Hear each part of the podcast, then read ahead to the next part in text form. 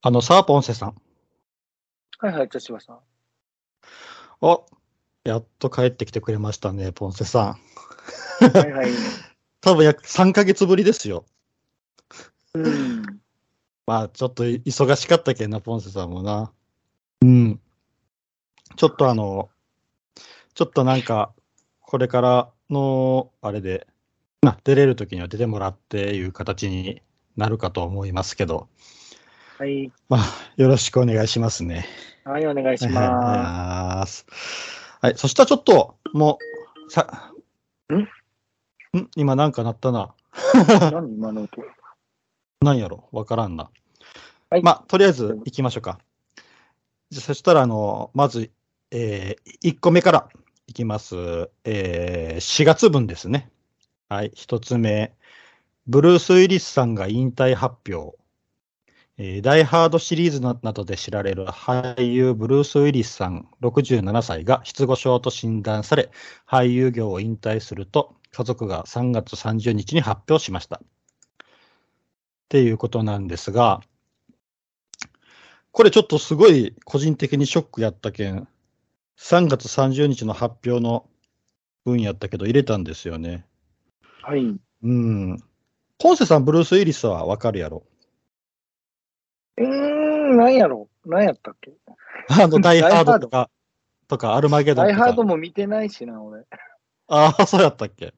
多分、顔、顔見たらな、ああってなると思う。いろんな映画に出てる人やけんな。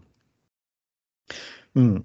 で、このニュースが流れたときにな、あの、テッド・ゲーガンっていう映画監督さんがツイートで、あの、ブルースの認知症は数年前から公然の秘密であり、何十本ものダイレクトビデオ映画を制作するために、えー、彼を嘲笑う人々のコーラスに参加したこ、ん？ちょっと違うな、えー、ブルースの認知症は数年前から公然の秘密であり、何十本ものダイレクトトゥービデオ映画を作った彼を嘲笑う人々のコーラスに参加したことがないのはそのためである。彼には支払うべきものがあったのです。最後に名乗り出たのはとても勇気のある方だあることだと思うし、彼が引退生活を楽しめることを願っているってツイートしたん。ということはもう数数年前からちょっと、あの、なかなかこう、うんセリフが言えなかったりとか、覚えれなかったりとかいうのがあったんやろうなって思ったんよな。うん。うん、まあ、なるほど。うんうん。うん。えっ、ー、と、67歳か。えー、若いな。そうそうそう。やけん、びっくりしたんよ。67歳で、そういうこうな、なかなかこう、あの、セリフが言えなかったりとかいう状態になったっていうのがな、うん。なんか、びっくりしてな。これは、個人的にはショックやな。あの、さっき言うたダイハードとかもな、あの、歴代アクションの1位とかに選ばれてるしな、ランキングに。うん。すごくいい映画やし、もう、うん、なかなか、これは個人的にはショックな話でしたね。うん、うんあの、ポンセさんも多分これ、顔見たら、ああってなると思うし、うん、あの、シックスセンスとかな、に出てる俳優さんやな。うん。なんか、うん。またちょっとこの人の映画を見返したいなと思いましたね。はいはい。はい。そしたらちょっと次2番いってみようかね。はい、はい、2番、え成人年齢が18歳からに変更。明治9年、1876年以来、146年ぶりに成人年齢が変更となり、4月1日時点で18歳、19歳の若者が新成人になりました。だから、新成人、あの18歳に引き下げられたってことやな。うん。これもなんか、いろいろ賛否両論があるみたいやけど、うん。ポンセさん的にはどう？18歳。いいんじゃないですかね。うん。あの、僕も18歳の時思い返しても、18歳、19歳、20歳の時ってなんかそんなにあまり変わりはないもんね。そうそうそう、意識の変わりがなかったもんな。うん、うん。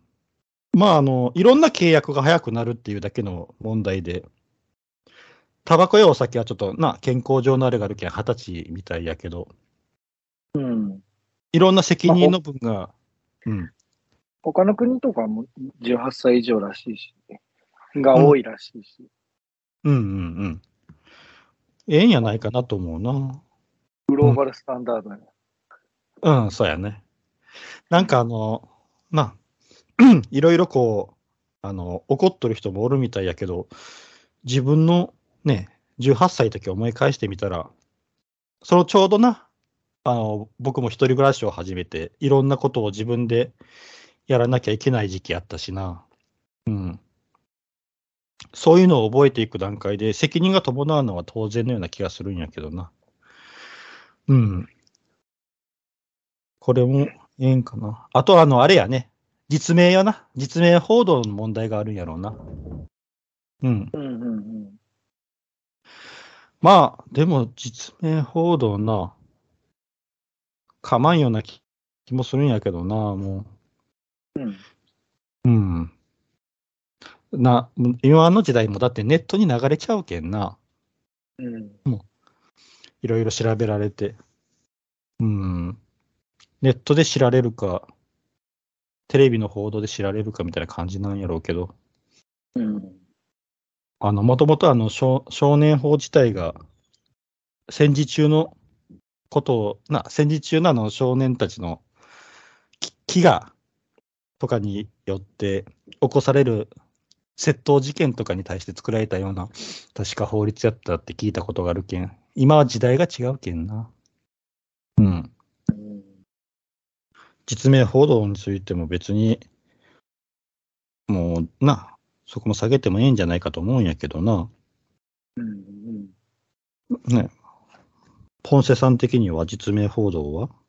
どう思う？な何が問題かよくわからんぐらい。ああ、実名にしたら悪いことしたら実名やろ。そんな。うん。ちゃんと責任を取りなさいよって。そりゃそうでしょ。うん。そうよな。あの、あれがあるけんな。本当にこう、貧困貧困で困っていうのって、やっぱな、なかなか一握りで、やっぱ自分の快楽を求めてやっとる事件いうのがどうしてもな、うん。増えてきとるけんな。自分の欲を満たすための事件が。そこら辺は責任は取ってほしいなって思うよな、ちゃんと。はい。うん。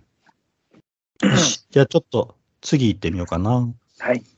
えー、3、新日本プロレスのグレート・オー・カーンが警察から感謝状。新日本プロレスのグレート・オー・カーンが女児を暴漢から救う手柄を立て、警察から感謝状を贈呈されました。うん。っていうやつなんですが、まあ、これあの、どんなことが起こったかって言うたら、えっ、と、夜の8時50分頃に、あの川崎市か。川崎市の駅の構内で、大川がトイレの前を通りかかった際に、女の子が泥酔した男性に両肩を掴まれ、連れ去られ連れ去られそうになっていったと。うん。そこであのやめてくださいって抵抗していたその女の子と目が合った王冠が、助けてくださいと言われたことで事態を察知。で、男性を片手で取り押さえ、で、女児の母親がトイレに入っとったんかな。その合間に起きた危機的状況を救うことに成功した。っていうことやな。で、王冠は去り際に、怖かったような、パンケーキあるけど食うかって、パンケーキをあげたと。いうような話なんやけど、あの、これって、普通にな、グレート・オーカーンってな、めっちゃでかいけんな、この人。うん。だけどうん。やけん、もう、すごい威圧感があると思うよ。あれ、188センチの110キロやけん。うんうんうん。で、片手で取り押さえたっていうのも、あの、その男の左脇から手を入れて、あの、脇固めのように、首、首根っこを片手でそのままグッと押さえ込んだらしいけんな。左手を決めて。やけん、もう、この体型があるけんできることやろうなと思うよな。うん。俺は、はいはい。でうんで、やっぱヒールやけん顔もちょっと怖いようにこう、ひげくわーっと生やして、でしとるけんな。もう威圧感がすごいけん、抑えれたんやろうなと思う部分があるよな。うんうん。自分が果たして同じ状況でそこでいけるかどうかって考えたら、うーん、うーん、無理、難しいと思うよ。うん、このガタイとかがあればいけるかもしれんけど。そうそうそうそう。酔っ払いやんよな。酔っ払いの男やったらしいんよな、相手がな。うん。やうーん。まあ、これもな、怖いよな。ちょっとこう夜、駅におって、で、ちょっとトイレ行きたいけん言って、待っとけって言うて、トイレ入った時にこんなことが起こるなんか言ってな。こう、うん。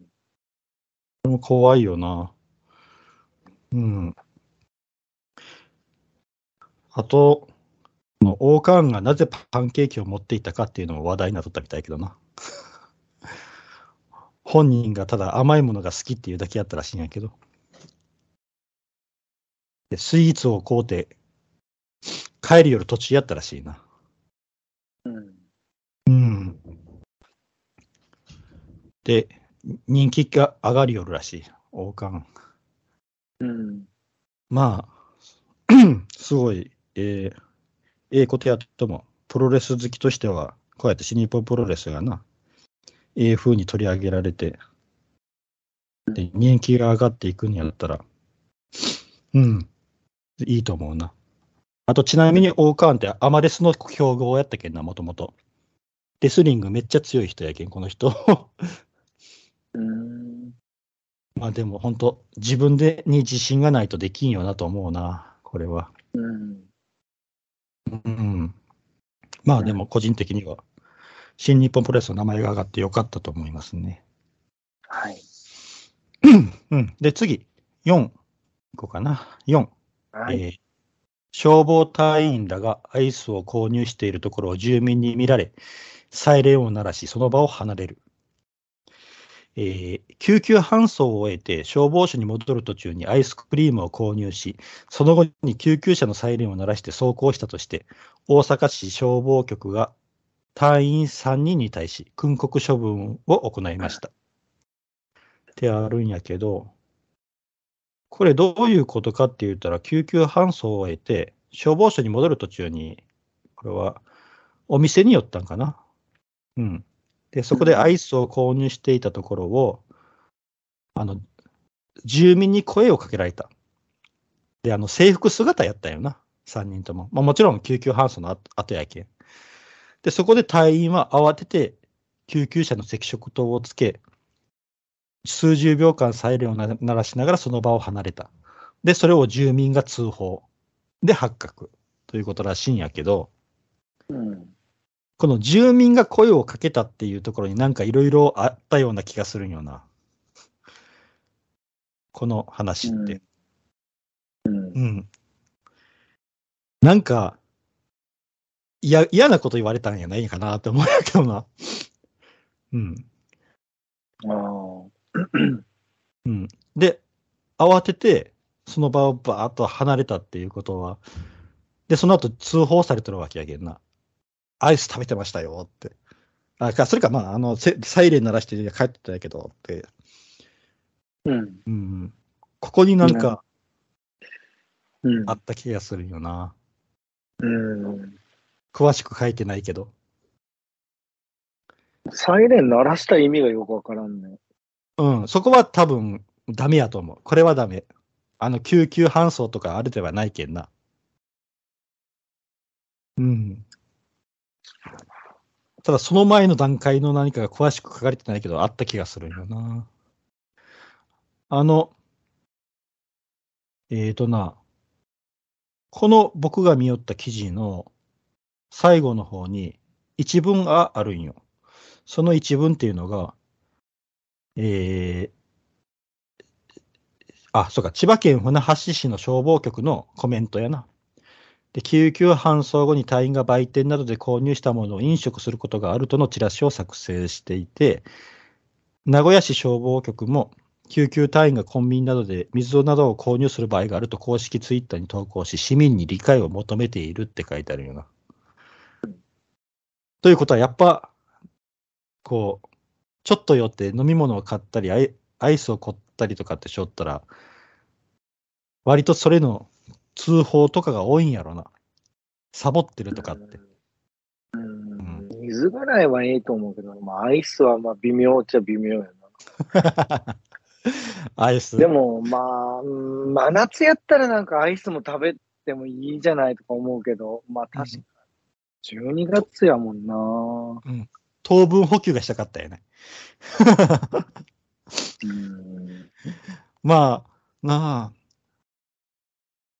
あ。あ、でもまあ、うん。うん、別にそこまで起こることではない。この住民もアホやとは思うけど。あしょうもの、ない住民やなとは思うけど。あの、でも考えてみたら、そんなに見かけん気がするんよな。あの、えー制服着た人らがコンビニに入っとったりいうのに、あまり出くわさんのよ。というか、ほぼ出くわさんのよな。ということは、やっぱ気をつけとる。まあ、まず仕事してるから、そんなん確かにその時間にいないですけど、自分うん まずその、平日のコンビニとか行くことないけど、自分。うん。うん。やけん気をつけとるんやろうなっていう感じは、なんか、このニュース見たときにちょっと思ったな。うん。なかなか、でもな、もうちょっとな、そういうのに、寛容であってもええ気がするけどな。うん。だりょうさん、あの、亀有、葛飾こちら葛飾亀有公園前発出所のりょうさんなんか、制服でめちゃくちゃうろうろして、いろんなもん買いよるけどな。うん。うん。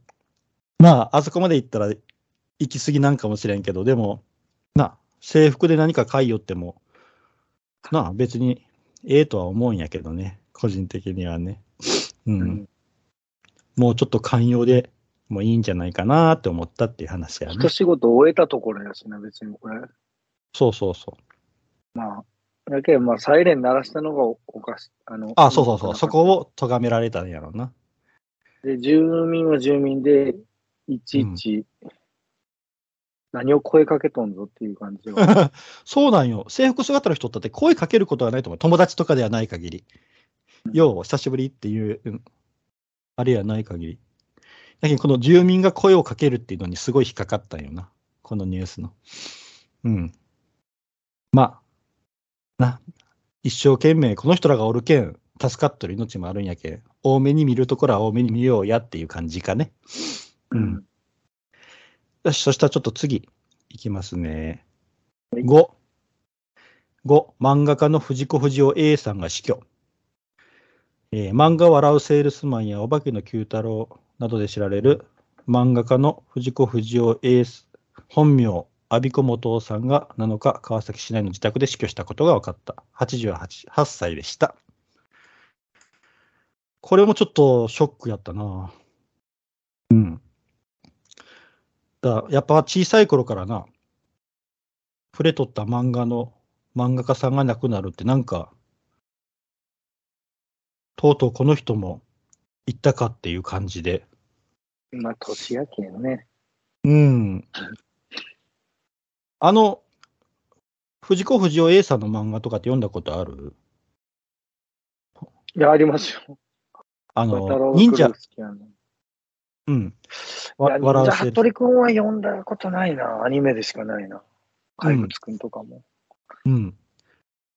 プロゴルファー猿懐かしいな。好きやったプロ。ゴルファー猿もでもアニメしかないな、俺。うん。読んだことないかも、漫画を。うん。結構書き込みが多いんよ。あの、劇画タッチなんよな。うん。マタロウが来ると笑うセールスマンは、よう見たけどね。うんマ。タロウが来るは特に好きやったな。あ、そうなんや。うん。僕、ほぼ読んだことないよ、マタロウが来る。面白いよ、マタロウが来る。結構ダークやな。あの、なんかいじめかなんか受けて、それをこう仕返しするみたいな感じなんやろ。そうそうそうそうそうそう。うん。この恨み腹さでおくべきか。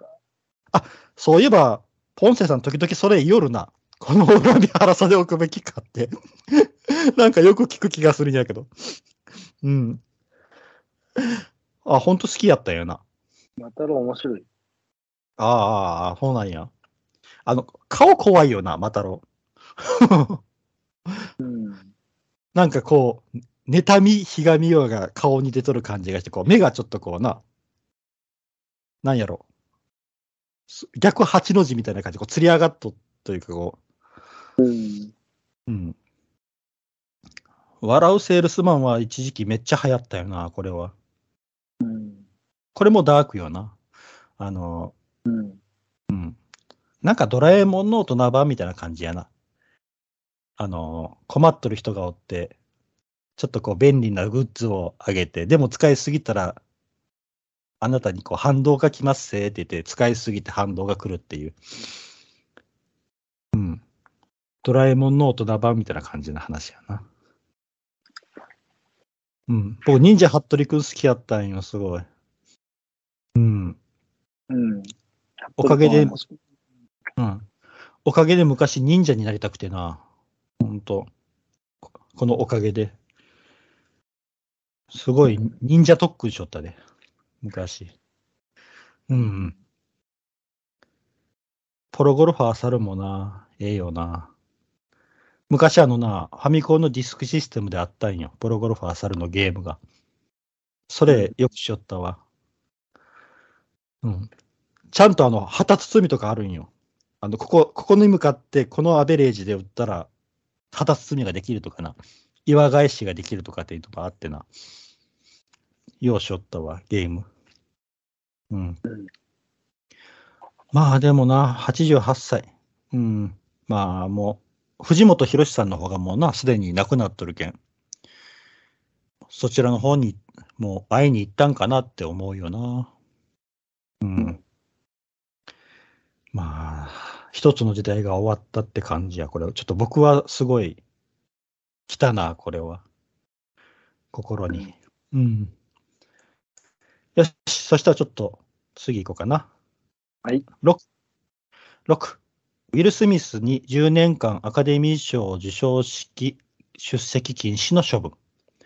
アメリカアカデミー賞を主催する映画芸術科学アカデミーは、コメディアンのクリス・ロックを平手打ちしたウィル・スミスに対し、授賞式を含むアカデミーの関連イベントへの出席を今後10年間禁止する処分を決めたと公表しました。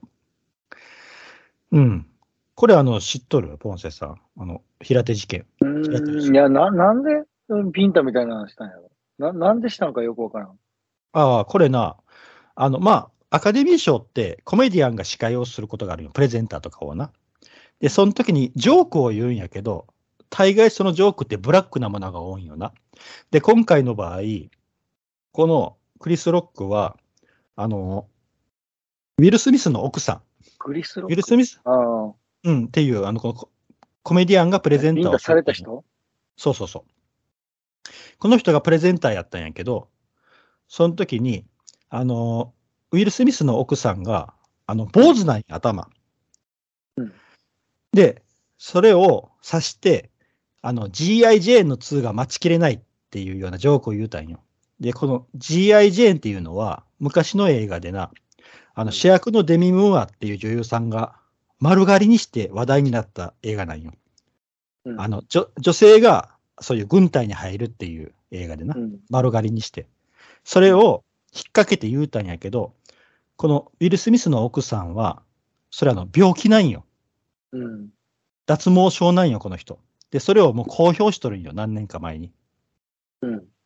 で、それで、そうやって奥さんを揶揄されたことに怒って、あの、つかつかつかつかっとその前の方にウィル・スミスが歩いてって、いきなり平手打ちしたんよ。パーンって。うん。うん。で、それがまあ、生放送やけん。それがうん流れてしまったんよ、全国に。うん。うん。で、それで問題やってなったんよな。うん。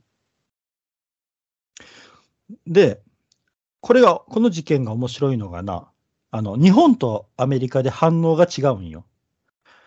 あの、うん日本では、あの、平手打ちしたクリス・ロックがそういう病気を揶揄したっていうことで、うん。平手打ちされるのももう、それも仕方ねえやろっていう受け止め方する人が多かったんやけど、アメリカの方は、あの、クリス・ロックの方が評価が上がっとるんよ。そこでやり返せなかったって。うん。うん。で、アメリカの文化の中で、あの、立場の弱い人が強い人を揶揄するっていうのがかっこいいみたいな文化があるらしくて、うん。クリス・ロックとウィル・スミスは、立場的にはウィル・スミスの方が上なんよ。知名度とか考えた場合。うん。うん。だけん、それを立場の上の者が、そんなジョークを受け流せなかったっていうことで、ウィル・スミスの方が評判が下がって、クリス・ロックの評判が上がりよるんよ。うん。うん。で、うんこの温度差っていうのがすごく面白くてな。うん。で、当時ツイツイッターでもな、やっぱこう、同じような、あの、ウィル・スミスの方が、クリス・ロックの方がって、こう、いろいろな、あったんよ。だけど、どっちを、どっちに型を持っても、なんかどっち側からでも叩かれそうな感じの雰囲気が流れとったのを覚えてるな、当時。うん。だけどあの、お笑いとかコメディのなんか違いっていうのをすごく感じたんよな。うん。うん。まあ日本、日本的な考えではやっぱりこうな、家族を揶揄されたら、うん、勝ってきて、それでこう、相手をぶちのめしたってなったら、ちょっとこうあの、やっぱ、武勇伝みたいな感じになるやん。うん。うん。うん。でもやっぱり、あの、今の時代は、暴力はな、暴力なんか使わんでも他の方法があるでしょっていうのが、うん。あの、口で抗議するなり、うん。うん。で、今回クリス・ロックのあれがいけんかったのは、もうそれを生放送中にやっちゃったってことやな。うん。うん。もしもポンセさんがウィル・スミスの立場やったらどうする？まあ、殴りはせんけど、腹立つよね。そうそう。僕も多分な、お考えたんやけ腹ど、同じ立場。それで、いや、いじりやがなって言われたって、うんそれいじりといじめの違いみたいなもんや。うんうんうん。いや、傷ついとるし、言われた方はっていう。うんうんうんそれをいじりやけん、それぐらい寛容に許せよ、みたいな。うん。いや、お前立場下やけんって何でも言うていいもんじゃないぞと。うんうんうん。感じやん。うんうん逆、逆、逆、えっ、と、ハラスメント。うん。逆パワハラみたいなもんやん。うん。うんうん。そうなんや。うん。あの、家族いじられるのって、これ、揶揄とか言うより、いじりやな。いじりやがなって言われとるのと一緒やけど、いや、そう家族いじられたらちょっと嫌じゃない？うん。あの、しかも病気やしな。うん、そう。んで、ウィル・スミスの立場やったら、そうやって悩んどるのも見とるはずなんよ。奥さんがずっと。うん多分それもあったけん、言ったんやと思うんやけどな。うんうん。あのーそれな、えっ、と、加藤浩次かな？加藤浩次が言ったんかな？あのーそういう、もちろんお笑いは、いじりはあるんやけど、うんいじった相手が怒ったら芸人の負けやって言ったんよ。うんうん。それがやっやっぱ一番なんか、芯を捉えてる気がしたな。うんうん。そうそう。ウィルウィル・スミスが罰受けるべきは、まあもちろんその暴力の部分やけど、うん言葉の暴力の方もあるよなっていうのは、日本の方で、うん日本の方の話ではあるよな。うんあの、私生これは言われた人にはわからん、あ言われた人じゃないとわからんと思うよ。そうやな。あの、僕すごい思い出したのがな、あの、学生の時とかに、こう、なんか腹立つこと言われて怒るやん。そしたら、あただのジョークやんとかって言うて流そうとするやつがおったんよ。ちょっといじっただけやん、ジョークやんって。でもな、それが一番腹立つんよな。こっちとしたら。おい何流そうとしおるんって。なんかそれと同じようなものを感じたんよな、これ、このうん。事件に。そうそうそう。何をマジになってんのって。うん。で、そそれが一番腹立つけんな。うん。やけんもう、ウィル・スミスの、ようビンタぐらいです、ようビンタぐらいで終わら終わらして、偉かったって言われてもいいと思うけどね。刺したっていいの。さっちゃったってやっとるそれはダメやけど。うん。いや、ようビンタぐらいで我慢したなっていう感じやけどね。殴り飛ばし、殴り飛ばしたってグーでね、うん。ボコボコに。それをグーやな。してもまあまあ、それぐらい腹立ったんやなーっていうぐらいのことやのに。うん。口は災いのもとやのに。だけどあの、アメリカでは一部の人はやっぱそう言おる。あの、いくらなんでも病気をいじるのはって。うん。やけど、やっぱウィル・スミスの方が分が悪い状態になってるよな。やっぱ、あの、わかりやすいけんな。肉体的な暴力って、目、うんうん。もう、な、視覚にバーンって訴えてくるけんな。うん。言葉の暴力ってやっぱ周りの人は分かりにくかったりするけんな。うん。それでどれだけ傷ついたかって。うん。で、あの、ウィル・スミスも、初め、そのは、ジョークが出た時に笑いよったんよ。うんうんはっと奥さんの方を見たら奥さんの顔がしかめっ面になっとって、それで言ったっていうのが映されとったんよ。うん。やけ多分ウィル・スミスも初めジョークで流そうとしたんやろうけど、奥さんの顔を見て言ったと思うんよな。うん。うん。あ、傷つけやがったなって。うん。そこも割と結構あの叩かれとったりするんやけど、僕は逆に一回受け流そうとしたんやないかなとは思ったんやけどな。うん。生放送されとるし。うん。後でこう、あれはって言いに行くつもりやったかもしれんけど。まあでも奥さんの顔見て火がついたんやなっていう感じが、うんう。ん、したね。まあでも10年間、アカデミー賞には出れんけど、ノミネートとか、あれとかはされるみたいやけん。そこら辺は結構考えてくれたんやないかなとは思うな。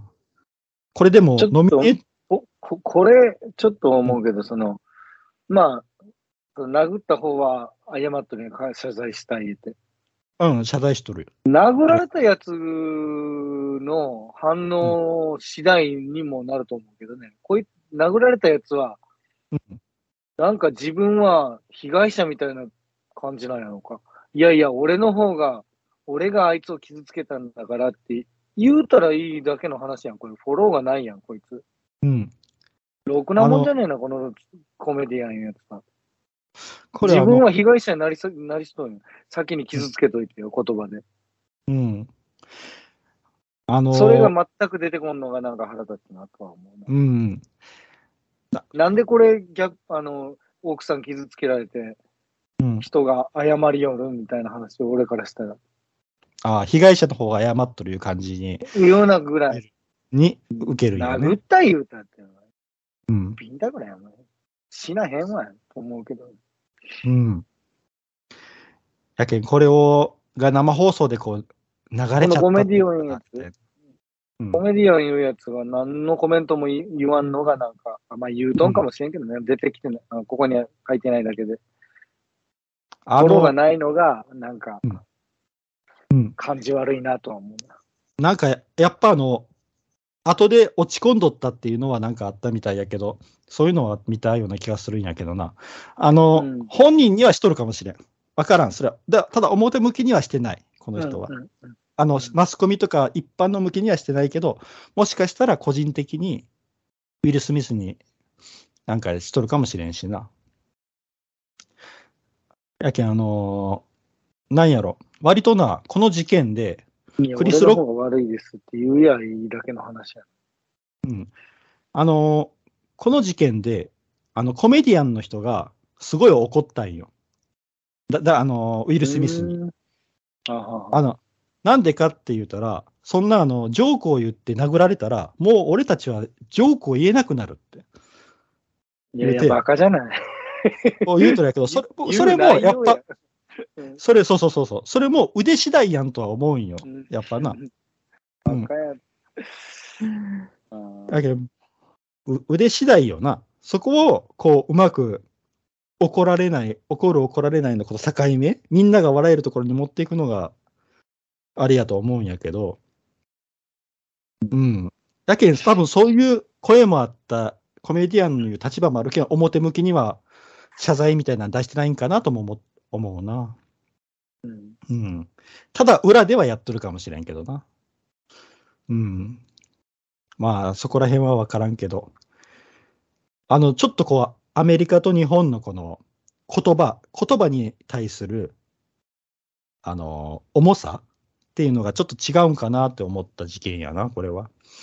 うん。あのな言葉って重いけんな。言われた方はずっと覚えてるしな。うん。まあ、そういうコメディ感の違いっていうのを感じましたっていうやつ話やね。銃乱射事件がいっぱいあるような国が何がピータぐらいで、バカじゃねえかと思うけど、うんあの、はいあの、あのな、ちょっと僕思ったのがな、ものすごく人種差別的なこととか、うん。そういうあの差別的なものにすごい、こう、過敏やん。うんうん。でもこれは、ジェンダーとかね。そうそうそうそう、そういうとこにはものすごく過敏なのに、なんでこれに関しては、ね、あれなんやろうってちょっと思った。これにうん。こういうとここそもっと過敏になっていいんじゃないって思ったんやけどな。うんうん。え、どっちか黒人とかある？あ、両方とも黒人。いや奥奥さんは？もう黒人。やけ全部見過ごしとんじゃねえか？みたいな。あの、ねこれ片方が白人。それで軽く見とんじゃないか？みたいな。まあ、あの、一応すごい、ああのーな、ウィル・スミスに関してはすごい10年間もうんな禁止しとるし、アカデミーー学会もで、やめとるけんな、この事件で。かな、り代償は払っとるんやけどな。これだけ片方が白人とかやったら、また違った捉えられ方したんやないかなとうん思う。うん。白人が殴ったでも大騒ぎになるだろうし、白人が殴られたでも大騒ぎ、うん、そうやね。うん、うん。なると思うしな。うん、まあ難しいやな。うん。うん、あと言葉は大事やなとは思う。いう学びを 持たないけんな。よし、そしたらちょっと次行こうかな。7、ガスバーナーで魚を炙って爆発。警察官の部屋が半焼。うん。これもすごい、あれやけどな。ガスバーナー？横うん、ちょっと待って、まあ、ちょっと文章だけいきます。横浜市中区にある神奈川県警の校舎で火事がありました。警察官がガスバーナーで魚を炙っていたところ、ガスバーナーが爆発し、部屋が半焼したそうです。ガスコンロじゃないんやね。ガスバーナーの。ガスバーナーなんよ。ガスバーナーなんかあるか。すごいよな。まず部屋の中でガスバーナーを使うっていうのが考えられんのやけど。あのー、あれか、キャンプ用のやつやろうかね。うん、そうやない。ああいうやつか。うん。うーん。ガスバーナーで魚を炙っとったって部屋で。カセットコンロぐらいにね、してくれたらよかった、ね。そうそうそうそう。網置いてな。それで十分なのに、なんでガスバーナーで？うん。うん。あれってだって火、ブワーって吹き出しとるやん。うん。なんでガスバーナーで炙ったんやろうって。うんで、ああとこの魚、何やったやろな。油が乗っとったんやのかな。爆発したって。うん。まあ、これで、で、使っていたガスバーナーが爆発して部屋が燃えているって、30歳の男性警察官から119番に通報。うんで、ポンプ車33台が出動。1時間後に消されたんやって。で、33台ってめちゃくちゃ来とるね。そうそうそう。うん。やけ、警察官の校舎やけんな。何事かと思うよな。うん。で、火元の部屋とキッチンとリビングの合わせて25平方メートルが燃えたらしい。うーん。ななんでガスバーナーだったんだろうっていう。うん。うん。これが不思議や。うん。うん。あとまあちょっとこう、もうちょっと考えようねっていう感じやな。うん。よし。あと魚は油が乗っとったんやなっていう話やね。うんうん。よし、そしたらちょっと次行こうかな。はい。8。8。BPO 委員会が痛みを伴うことを笑いの対象とするバラエティに関する見解を発表。放送倫理番組向上機構、えー BPO やね。BPO の放送と青少年に関する委員会が他人の痛みを嘲笑するバラエティは子どもたちの共感性発達阻害の可能性があると見解を発表しました。うん。っていう話なんやけど、うん。これ言われたらもうバラエティ作れんよなって思ったよな。う、ん。あの、コントとか漫才とか、お笑いって、絶対になんか誰かの、あの、まあ、変なところ、おかしな部分を大きくして、それを笑いに持っていくっていう感じや。ん。やけん、その、そういうことを嘲笑するのはダメって言われたら、もうお笑いって全部無理よなと思ったんよな。うん。うん。で、で、昔の方が、そういうあの、笑いって多かったやん。まだうん緩かったけんな。うん。やけど、それなりにきちんと僕らって育っとるやん。うん。これって本当に合うとるのかなってちょっと思ったんよな。発達阻害の、共感性の発達の阻害の可能性があるっていうの。うん。うん。だけん、なんか変なこと言おるなってちょっと思ったんよな。うん。共感性とかの発達？子供が、の心の発達って、テレビによって作られるもんじゃないと思っとるけん。大体は親とかのしつけでしょって思うけんな。うん。テレビが親より勝ってるっていうことはないと思うし。うん。だけどちょっとこれ変なこと、う。うんん。変なこと言おるなーって個人的には思ったんよな。うん。うん。どういうこと言おるかって言ったらな。うん。どういうことを言おるかって言ったら、幼少時から苦痛や困難に苦しむ人が他の人によって慰められたり助けられたりする場面を見ないで育った子供は、共感性の発達が障害される可能性が高くなる。幼少時に虐待を受けた子供が自分が親になった時に自らの子供を虐待する率が高いこと、虐待の世代間連鎖も、こうした共感性発達の障害が原因であると考えることができる。うん。え、テレビのバラエティって幼少時にの虐待と同じなんやってちょっと思ったんやけどな。うん。全然違うと思うけどな。うん。いや、うん。もう今の時代ってバラエティって大体種がバレてきとるやん。あの、うん。ドッキリ番組でも騙されとる人も、うん。あ、ドッキリかって分かって受け入れるやん。うん。うん。逆にその番組に出れたことに喜んだりする人もおるぐらいなんよな。うん。うん。だそういうふうにこう、あれができとるっていう種種というか裏側も今見よる方が分かっとるような気がするんやけどな。うん。あの、出川さんやダチョウ倶楽部を見て、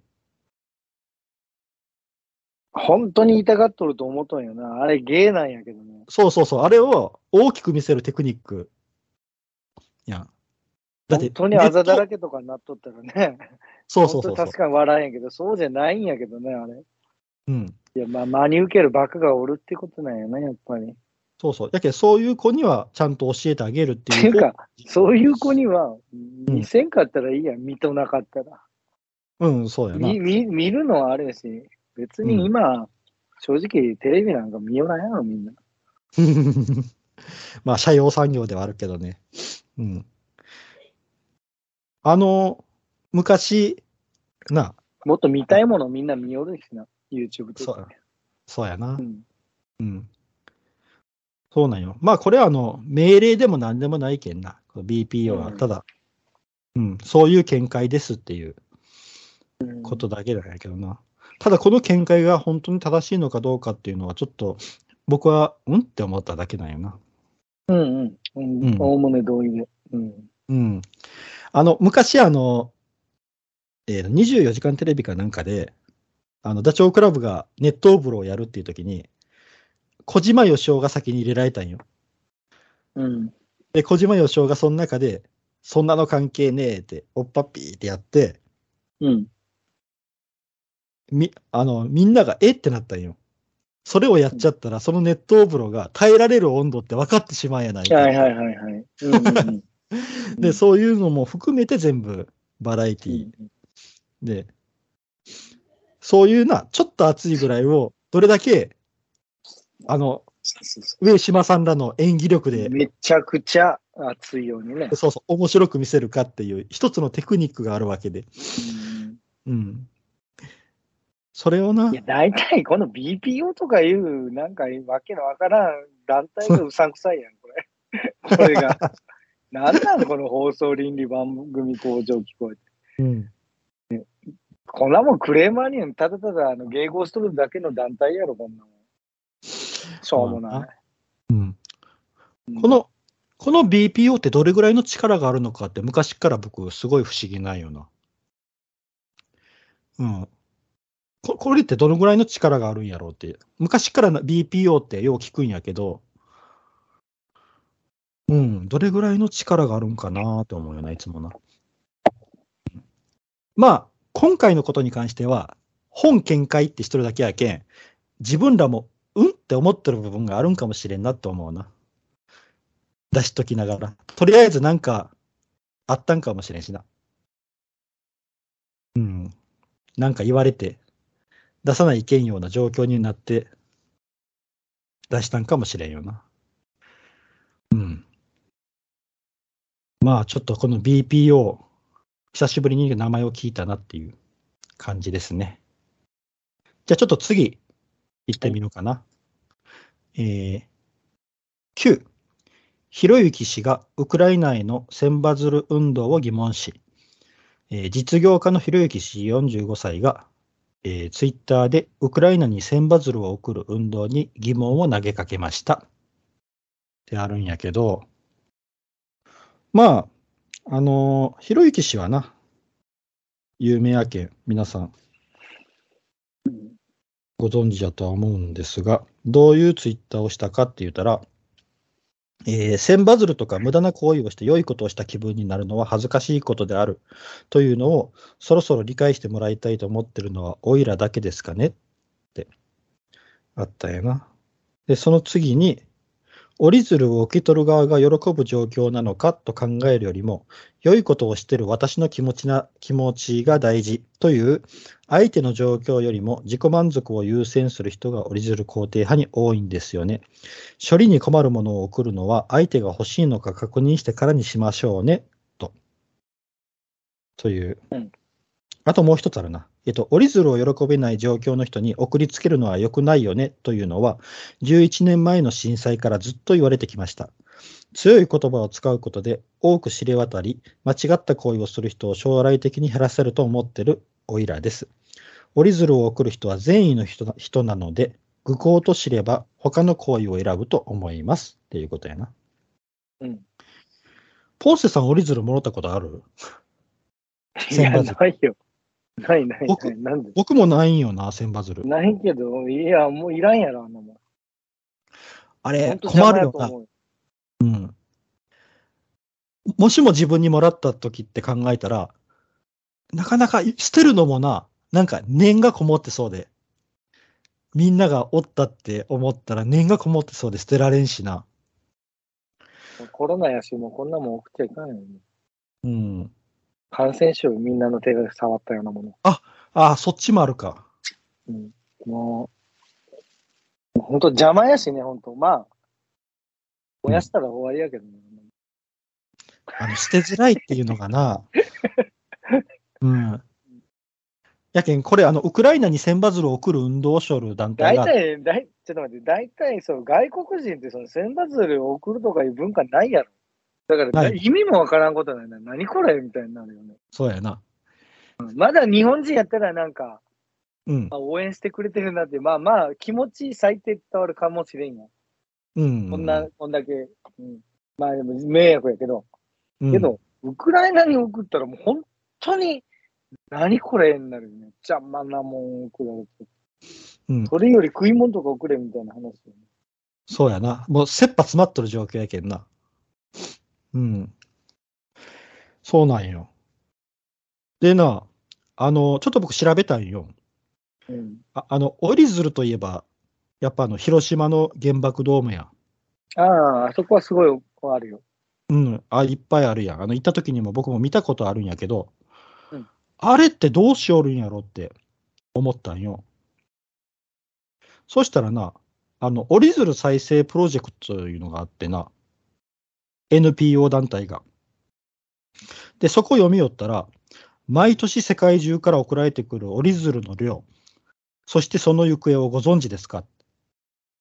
年間、折り鶴が全国から送られてくるんやって。うん。どれぐらい送られてくると思う？重さで。いや、わからん。いや、相当よ、あれ。うん。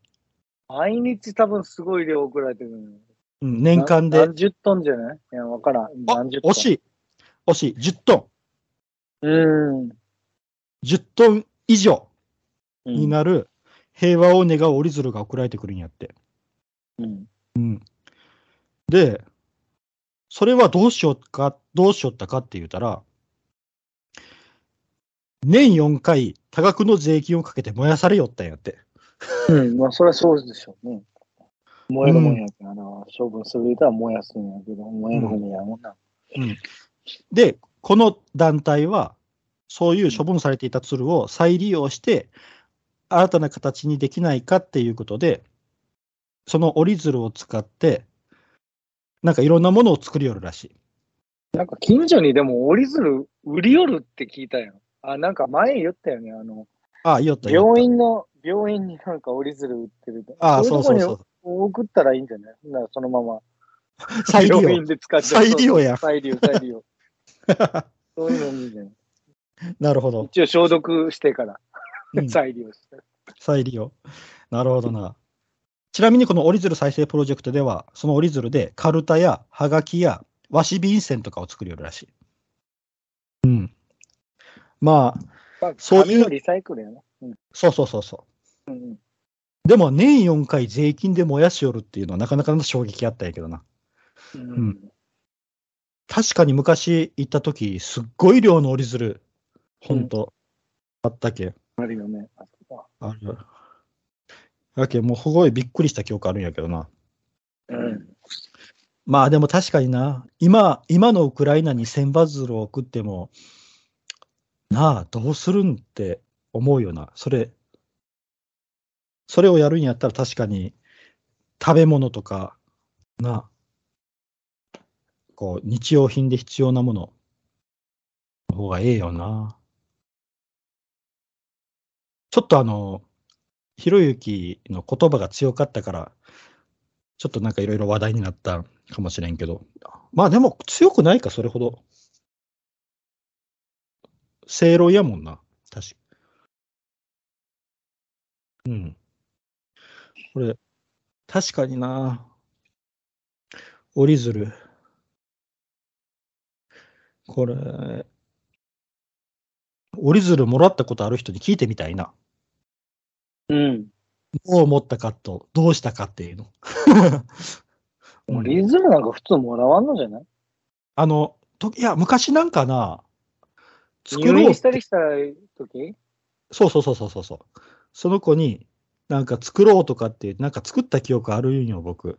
持ってってはないんやけど、その場に。あそうに入院した子に送るぐらいの量やったら、まあ1個ポンと送られてくるぐらいやけど、そんな大した、まあ、千羽鶴やったとしても、あ、あ、いやいや、多分、そうじゃなくて、多分このお ウクライナとかに送るやつ、大量の、それこそあの広島以上とかのやつがガンガン送られてきよるんやろ。それよ。またどうなんやろ希望が全然違うと思うよ、これは。あ、もうすでに送った人おるんやろうかな。しかも、うん。しかもそれをなんかそのね、ツイッターとかで自慢げにアップしとんやろ。かな。私送りました、いいこと知ってますよ、みたいな。人がおったんかな。うん。あの、送る前に、そ、そ、うんうん、送る前に踏みとどまったっていうのは見たんやけどな。それを、そういう話が出出てきて、踏みとどまったっていうのは見たんやけど、すでに送っとる人おるかもしれんな、確かにな。送る運動に疑問を感じる。うんうん。まあ、確かにウクライナ平和による4立を送る運動が広がっている場合。ああ、なるほど。うん。大手術の前に千羽鶴をもらったことがあるけど、すごく嬉しかった。まあそういうふうな人も、うんまあ嬉しいのは嬉しいと思う、確かに。その、うん個人的にね。うん、でもそれって、それってうん、千羽鶴の意味を知っとるからやん。受け取る側も。うん。そうそうそう、そうよ、そうよ。それは当然。うん。うん。だから。友達とかの思いで嬉しいっていうのはあるけど、まあ、どっちかというと金の方が嬉しいけど、けど、まあ、それはそれで意味はなくはないと思うね。うん、そうそうそう。そうありがとう気持ちは伝わったよって。そうそうそう、うんそれで勇気出た、出る、頑張れるみたいな思うかもしれない。確かにウクライナ人は多分それ意味わからんと思うわ。何これって。うん。まあなんか綺麗な、まあね、まあ、鶴ではあるけど、その鶴を見て、うん。多分な、な、何これって思うよね。うん。あの、さらにあの、東日本大震災の時でも困ったって夜ぐらいやけん。ああ、確かにね。うん、なかなか捨てれれんし、う。うんん。かといってもらったけんって、それでどうするもないし。まあなんか暖を取るにはいいんじゃない？あ、もう燃やしとるやん。焚き火にして、こうみんなで暖を取るには。すぐ、すぐ燃え尽きるで。バもンバン燃やしていけばいい。う、まあなあまあでも本当、うん。いや、ええとこつくなと思った。確かにな、千羽鶴な。うん。うん。まあ、その文化いうのは残しとってええんやけど、相手を選ぼうねっていう話やな。うんうん。時と場合を選ぼうねっていう 話やね相手の状況よりも自己満足を優先する人が折り鶴肯定派に多い。うん。まあそれはこいつの見解やけどね。そうそうそう。けど、まあでも、すごうん、わ、そんな気はするよ。なんかうんわかる気はするというわかる気がするよ。うん。ただ、あのか、。な、あの、あの相手と時と場合を選ぼうっていうだけの話なんやな。うん。そうそうそう。相手との関係性もあるし。うん。な、そういうことよな。そしたら次行こうか。えー、10、ロッテの佐々木朗希が完全試合達成。プロ野球ロッテの佐々木朗希投手20歳が10日、千葉市の ZOZO マリンスタジアムで行われたオリックス戦で、プロ野球史上16人目の完全試合を達成しました。これって本当すごいことなんやな。あの、いや、すごいよ。いや、めちゃくちゃすごいことやで。いや、僕も全然な、そ、その凄さっていうのが分かってなかったんよ。で、あの、すごいやろ。うん、牧原平成で、平成、平成あの30年間で牧原だけなんだよ。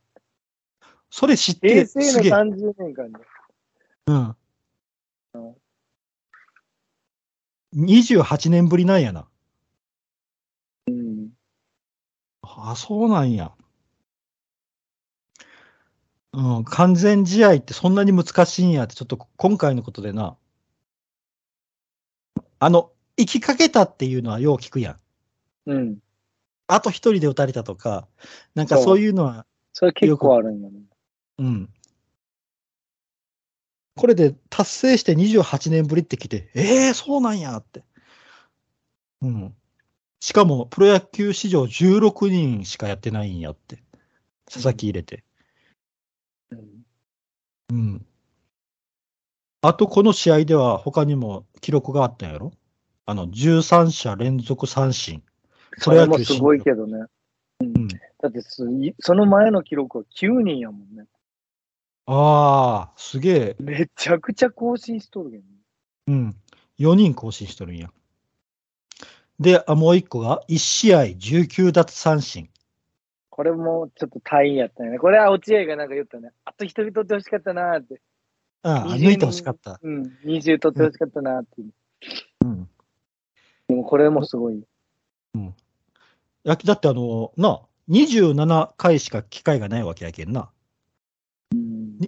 27回、3×9 の27回しかない中で19取っとるんやけんな。すごいよな。うん。すごいよ。うんこれがすごい。あの、佐々木ちなみにメジャーリーグは20、20がある。20奪三振。メジャーリーグ。ああ、うん。すごいな、それも。う。うんん。でも13は多分メジャー超えとんじゃないかな。ああ。わわからん、わからんけど。わからんけど。うん。それは調べてない。うん。うん。でもこれ本当、なあ、あの、映像で見よっても、普通のテレビの映像で見よってもな、なんかすげえボール投げよるなっていう感じがあるもん。素人の僕が見ても。なんなんかすごい球投げよるって。うん。思うもんな。これは、ちょっと、本当びっくりした。ここであの、あれやな。やっぱあの、高校時代の高校野球のあれが引っ張り出されることが多いよな。あの、えー岩手県の予選やったっけ？岩手県の予選で、あのー佐々木朗希が結構前の試合までかなり投げとって、で、そこから、その次の試合で打算勝った時に大負けしてしもて、で、その時に結構監督が責められたっていう話な。うん。あれが結構、あれの判断は正しかったんやないかみたいな、うん、いうのを見直されるよな。で、その記事読んだんやけど、その監督さんってけ翌年ぐらいに辞めとるんよ。結構あの学校とかにあの批判の電話やとかがいろいろいっぱい来て、うん。うん、やめざるを得んかったんかもしれんけどな。でも、そその判断はな、良かったんじゃないかって、今は。あれからこう、な、佐々木は千葉ロッテに入って、それでずっときちんと育てられよったやろ。2年間ぐらいはそんなに投げさせずに育てて、で、今花開いたわけやけ。ん。この大気を壊さなかったって。うんいうね。で、あの、えっ、と、この次の日やったっけ？え、次の、次の日やないな。次の登板か。次の登板やな。後。うん。の時には、えー、8回か。8回で降りたんやけど、それまでも完全試合のペースやったんよね。これもすごいよ。すごいな。いや、もうこれでも完全に常に、もう上気を逸した記録や。うんそうやな。で、こでこでも、これ意外とあれやったね。まあ、そんなに、あの、投げさせてほしかったっていう人、まあ、おおるけど、中には。でも、うんほほほとんど、結構、あの、その、えっ、と、あの、監督、井口、うん井口監督のうん。ことを支持する人多くなっとるよね。あ、だあ僕はそれうん。多分、あの、ハリーとかやったら多分、勝つやったらね。なんで投げさせやなって。うんそれ、それ今、あの、ガンガンちゃんがなっとるやない？ガンちゃんが。ガンちゃん怒っとったやん。あ、怒っとった。投げさせようって。そうそうそうう。確かにな、あと1回ね、そんな10球ぐらいで終わるのにっていう、うんうんうん思ってる人もおるかもしれんよね。あの、やけん、それはさっき言ったあの、うん監督のことがあったけんやない。うんうんうん。監督のことがあったけん、やっぱ、うんあそこから考えが変わったんやと思う。あそこでの、で、この、じゅな、完全試合する選手が生まれたって。で、あとみんな、佐々木朗希は大切に育てないけんっていう、なんか、意識が植え込まれたんやね。うんうん やけん、そういう、あれになったんやないかな。なんかあのーこれちょっとあれなんやけど、あのーその前、前、あの、野田、野田、野野田、野田浩二か。あのー、19奪三振。オリックスの野田浩二、うん19奪三振1試合。これとタイ記録になったでしょ？うん。この野田が、そのした時も、あの、マリンスタジアムだったんやけど、マリンスタジアムって、うん。あの、まあ、独特のなんか風が吹いとって、うん。なんかもう魔球みたいに全然打てれんなるらしい。ピッチャー優位らしい。ピあ、そうなん？ッチャー優位の、うん、あの、スタジアムだし、独特の風があって。それは大きいと思う。やっうーん。なるほど。ぱだからこの、この、あの、うん。佐々木朗希の試合も、うん両方ともマリンスタジアムやし。うん。へえ。あ、そんなんもあるんや。あるみたいよ。それはね、なんか他の人の YouTube とか見たうんら内容で、あの、もうこれ、は、これが起こる前によ、ん俺は知っとって、その、あの野田浩二がその19取った時の、うん。あれはマリマリンスタジアムのあの風で、うん。独特の、そのやっぱなんか風が吹いてるらしいんですよ。うん。本当になんかフォークとか消えるって、見えになるって。へえ。あの、バッター優位の、あの、うん球場とかっていうのはよう聞いたことあるけど、狭いとかな、風が吹いてるとかな、ピッチャー優位の球場って初めて聞いたな。うんあーまあ、でも本当、この佐々木朗希は、すごいよ。でもそれでもすごいよ。うんそれでもできできてないんやもんね。うんそうそう今まで誰もできてないんだから。そうそうそうそう。こんなことをするっていうのはすごいよ。うん。これでもだけどけ20、うんね、20歳5ヶ月ってなんか、めちゃくちゃすごいやんと思ったけど、20歳11ヶ月っていうのもいたらしいですね。あ、島田源太郎？今、そうそう、今までのそのさ最年少記録で。いや、昔こんなやつおったんやっていうね、そうやな。すごい二十歳そこそこで完全試合して。うん。ちなみに金やんとかも完全試合してますよ。あ、そうやな。うん、聞いたことあるかね。金やん。うん。鉄人。鉄人というか、まあ、あの、すごい強かった。体が強かったよ。よ。ううんん。あの、ペースが今と考えられんようなペースなんよな。あ あの、ーピッチングペースが。うん。よう壊れなんだなっていう。どれだけ頑丈やったんやっていう話だけど。うん。まあ、でもこれな、やけんこの次の8回で降りた時も、三振は続いとったんやろ？二回まで三振は ?25 イニング連続奪三振。あー、うんああれは、一回、えっとね、どこで終わったんじゃないの？どこだ？あえっと、あ、2回っこの日のて書いてる。2回まででやけん。うん2回で終わっとるよ。そうそうそうそう。3回で切れとる。うん。やけ4つは取れたんやな。そこでな。あ、えー、あ、じゃあ6つ ?6 つということは、25イニング、イニあ、ングい。や、イニングか。イニングか。うん。あ、そうかそうか、イニングか。あ2すごいな回まで。で、だから3回で途切れてるね。うん。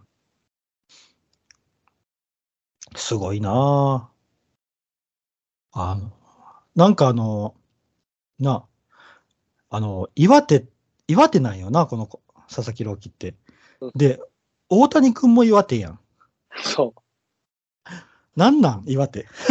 いや、岩手、俺、それちょっとさい、ちょっと記事読んだんだけど、なんかあの、うん岩手ってね、ずーっと高校野球とかでも、もう本当一生するのがやっとみたいな時代がずーっと続いたらしいんですよ。やっぱ東北ってなかなかそういう。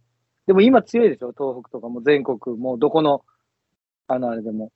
で、うんそ、その、特に、その、この佐々木朗希とか、あの、大谷君の、うん。が登場するうん。のに、めちゃくちゃなんか、あの、あるきっかけになった一人の人がいるらしいんですよ。へえ。それ誰かというと、うん。今、あの、外国行ってる、あの、菊池雄星っていう、ああ、元西部の、あれ、彼も岩手か。うん。あれ、あのー大谷翔平のあの、花巻東のあの、先輩なんですけど、うん。あの、菊池雄星がなんか全国で準優勝したりとか、なんかベスト4とかになったりしたんですよ。それ、で、あ、岩手でもいけるんだみたいな感じになったらしくて、その指導者とかが、ただ、あの、その、菊池菊池雄星は投げすぎたんです。うん。投げすぎて、ちょっと肩壊し壊したりとかがあったので、うん。なので、あの指導者とかにもその、なんだ、その、あの、そういう投げさせたりして、うん。うん。つ選手を潰さないようなみたいな意識もバーっとできてっていうことで、まあ、あの、大谷君もこうしっかり育てたりとか、佐々木朗希も育てていってっていう、そういう土壌ができたっていうのを見たんですけど、その菊池雄星の登場っていうのは、岩手球界の、岩手の野球界にとってはすごい、めちゃくちゃ画期的な出来事やった。ああ、分岐点になったんや、あそこで。うん。そっかそっか。すごいなあ、でも大事よな。そういう、そこでこうちゃんと変えられたっていうのがな。結構変化を嫌がったりするのにきちんと変えたっていうのは偉いなと思うわ。うん。だけん、ちょっあとすごいとだけあ、の、あの、うん、ああ、いい？あの、ああうん、あどうぞどうぞ。ああごめんごめんごめん。どうぞどうぞどうぞ。はい。あとあの、一個すごいなと思うのが、その考えをちゃんとチームに伝えて、チームもそれを引き継いで、大谷君や佐々木朗希をきちんと育てたっていうのが偉いなと思う。なんか、な、その考えを引き継いできちんとじっくりじっくり育ててくれたっていうのがすええなって思うな。うん。高校違うんですよね、あの、でも佐々木君は。うん。大船渡高校っていうところ。あ、そうそうそうそう。公立やったっけ？確かな。そう、県立の学校なんよね。これがいいよね。うん県立の学校にね。うん。そうやな。まあ、当時から160近く投げよった言うけんな。163やって、うん。高校時代に。うん。なで、ポンセさんがさっき言おうとしよったら何やった？あの、お落合監督が、あの、日本シリーズで、うん。ああ、はいはい。あの、完全試合目前で、そうそうそうそう、目前で、あの、スイッチした、あれあれもめちゃくちゃ叩かれたでしょ。うん、戦えたな。まあ、あれはなんかその、勝つための確率っていうことで、でも、その豆潰れてたとか、やっぱりピッチャーのことを思っての系統やった。うん。でもちょっとだけ、こう、まあ、なんかよぎった、やっぱりこの、その8回で降板したの。うん。うんうんうんうん。あの、山野井大好きやったかな？ピッチャーな。彼が完全試合を仕掛けとったんやけど、うん。あの、で、ちゃんと、まあ、うん、岩瀬が引き継いで、ちゃんと完全試合リのリレーしたけどね。うん。で、しかも優勝したしね、その試合で。うん。そういう大事な試合だったし、っていうのはあるけど。うん。やけど、これ本当、いろいろ、いろいろ言われたよな、これはな。うん、言われたよ。あの時はもう落合なんか先輩みたいに言われたよ。うん。あれも裏を返せ俺も、ば、俺も、俺も、俺もあの時はね、いや、投げさせやと思ったけどね、正直。うん。だけど裏を返せば、それ全部自分が被ったっていうのもあるよな。ああ、そうよね。確かに、うん確かに。その批判を全部自分が被りますぜってこう、なったっていうのもあるようんな。うん。さて、新庄監督もあれ、この間なんかどうする？どうするんよ、新庄監督。新庄監督どうする？ん新庄監督、頭抱えとったよ、あれ、でも、8回で降りていった時に、9回表、うん。佐々木君がなんか、うん。ピッチャー交代した時に。うん。でも、えーあれ見たみ、たいな。あれ見たときに、この人は本当に好きなんやなって野球がって思った。うんだって自分のチームが、たいっていう。うんうんうん自分のチームが完全試合されよるのに、う んあ、というか、な、完全試合というかもうすごいうん。されかけとるね。されかけとる。うん、されかけとるのにな、すごいなんか抑え込まれとるのに、あそこでこう、うわーってなるっていうのはな。まあ、あれ0-0やったんかな、あの時、ね。そうそう0-0やった結局さ、結局さよならでね、日ハムそう勝つんやけど、まあ、うんいや、でもあれもなかなかすごかったよ。うん、相手のピッチャーもすごいと思うし、ゼロに抑えていくの。うん、そうそうそう。ね偉いよ。延長10回で0-1で、うん。なやえー敗れたんか。うんう。んいや、すごい、すすごい子が出てくるもんやな、次から次へと。うん、この子な、またいつメジャーに行ってしまうかやな、それまでに。あれ、な、どれだけ日本で活躍するか。うん。なんかもうあの、アメリカのあの、スカウトも、あの、今、岩手に、ね。うんうん岩手に注目してるらしいよ。岩手に。岩手からなんか生まれてくるぞって。うんあ、おるよ。うんあの、花巻東の監督の息子、へえ。凛太郎、はいささそ佐々木って佐々木監督って花巻東の監督多いんやけど、まあ、大谷さん、大谷翔平とかのが、多分そういった監督やと思うんやけど、多分、うんうんうん。息子。息子が今、親子高で、花巻東でやるんやけど、もう1年生やのに50本ホームラン打っとんや。うわあ すごいな。英才教育や。そうん。う、すごいやつ。そうそうあ、あともう一個僕、あの、そうよ、触れときたかったのが、あの、さ佐々木朗希と組んどるキャッチャー。ああ、そうそう、松川や彼、彼も18歳やろ。高卒1年目。すごいよな。1年目って、だから、そうそうそうそう。3月まで高校生やったいうことやろ。そうそすごない？確かに。う。うん、すごい。これ、これすごいなと思ってな。160まキロず大体。かか、ね、4月にマスクかぶっとる時点ですごいと思うしな。うん。やけん、あのペアで、これはすごいね。うん、育てていくつもりなんやな。うん長長い目で見て。うん。長い目で見ていて、早めにおらんなるぞ、これ。二人とも。二人かどうかわからんけど。うん。まあ、メジャー行くやろ。そのままね、育ったら。そう、あのキャッチャーも何気にすげえなと思った。うん。うん。18歳。うんはい、名前何やった？キャッチャー。ま、松川やったよな、名前。松川。うん。松、松川やった。松川。うん、松川やったような気がする。確かあれ、本当あの子もすごいよな。ああれ。松川だ。そうだ、松川選手。ドラ、ドライチやったんや。松川、なんて読むやろ、これ名前。虎に生きる。ここうや。う。うん。へえ、松川こう。へえ。これ、すこのキャッチャーもすごいわ。あ、あの完全試合やった時って、な、な、7戦目やったんやって。キキャリア7試合目で完全試合でやったんやって。すごいな。ああ、佐々木うん。君が、うんいやいや、あの、あキャッチャー、キャッチャーの方。あ、キャッチャーがか。うん。でも、佐々木君も多分そんな投げてないはずなんやけどな。うん去年数試合投げとるんよな。確かな。確か、この人、多分少ないはずよ、詳細上。うん。で、去年11回しか投げてない。それだけやもん。通算1年やもんね。うん。いや、2年目やもんな、今。うん。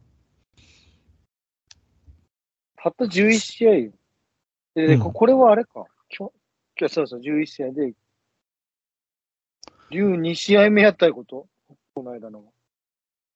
あれが今年の初先発やったんかな？ああ、そうやったかどうかちょっとそれは微妙やけど、1回目か2回目かやけど。うん。うん。いや、でも10日やけん、そうやな。まだだって4月やもんな。うん、初、